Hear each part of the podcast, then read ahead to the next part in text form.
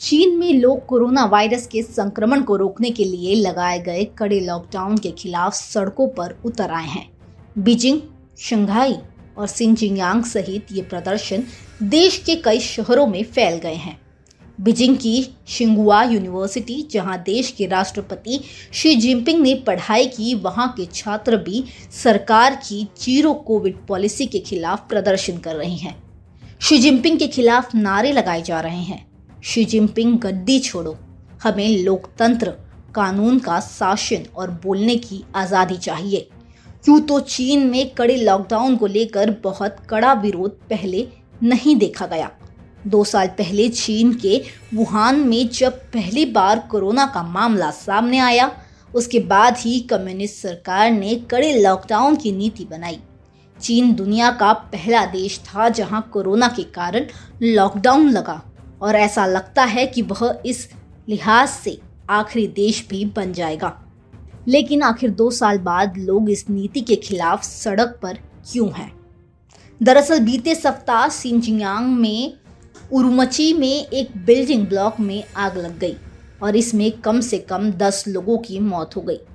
लोगों का कहना है कि लॉकडाउन के नियम इतने कड़े थे कि जिन लोगों ने बिल्डिंग से बचकर भागना चाहा उन्हें भी सुरक्षा कर्मियों ने रोक दिया और कड़ी पाबंदियों के कारण दस लोगों की मौत हो गई। चीन की ज़ीरो कोविड पॉलिसी जो आज इस प्रदर्शन का केंद्र है, आखिर उसमें ऐसा क्या है जिसके खिलाफ लोग सड़कों पर उतर आए हैं? चीन एक ऐसा देश है जहाँ सरकार और प्रशासन के खिलाफ विरोध प्रदर्शन हालिया वक्त में कम ही देखने को मिल रहे हैं। ब्लूमबर्ग की एक रिपोर्ट के मुताबिक, दुनिया भर में सबसे कड़े कोविड विरोधी नीतियों और लॉकडाउन के लिए जाना जाने वाला देश अब भी संक्रमण से जूझ रहा है। जब से चीन में कोरोना की नई लहर शुरू हुई है, कई लाख लोग किसी न किसी तरह के लॉकडाउन में रह रहे हैं। जब दुनिया में कोरोना की लहर आई तो चीन की सरकार ने डायनेमिक ज़ीरो कोविड नाम के साथ लॉकडाउन की नीतियाँ लागू करना शुरू कर दिया। इस नीति को सीधे चीन के राष्ट्रपति शी जिनपिंग से जोड़ा जाता है। इसकी सफलता और इसके फेल होने को सीधे जिनपिंग के साथ जोड़ा जाता है। इस साल अक्टूबर में चीन के राष्ट्रपति शी जिनपिंग ने कम्युनिस्ट पार्टी की बैठक में कहा, ज़ीरो कोविड पॉलिसी वायरस के खिलाफ लोगों की लड़ाई है। चीन की ये पॉलिसी कितनी बड़ी है, इसे एक रिपोर्ट से समझते हैं।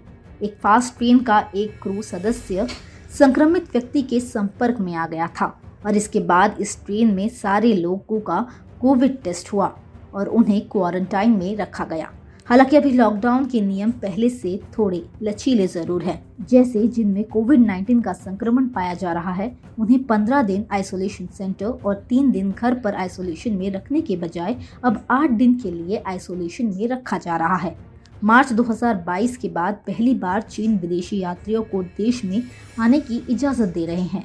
हालाँकि यात्रियों को यात्रा से 48 घंटे के भीतर कोरोना का टेस्ट करना होगा, लेकिन इजाज़त मिलने सहज और आसान नहीं है। इस पूरे मामले को लेकर आपकी क्या राय है, हमें कमेंट सेक्शन में बताइए। इस खबर के लिए सिर्फ़ इतना ही। देश और दुनिया की अन्य खबरों के लिए देखते रहें एच डब्ल्यू न्यूज़ अब खबरें पाइए सबसे पहले हमारे मोबाइल न्यूज़ एप्लीकेशन पर। एंड्रॉइड या आईओएस प्लेटफॉर्म पर जाइए एच डब्ल्यू न्यूज़ नेटवर्क को सर्च कीजिए, डाउनलोड कीजिए और अपनी सुविधानुसार भाषा का चयन कीजिए। खबरों की भीड़ में अपने काम की खबर पाते रहिए।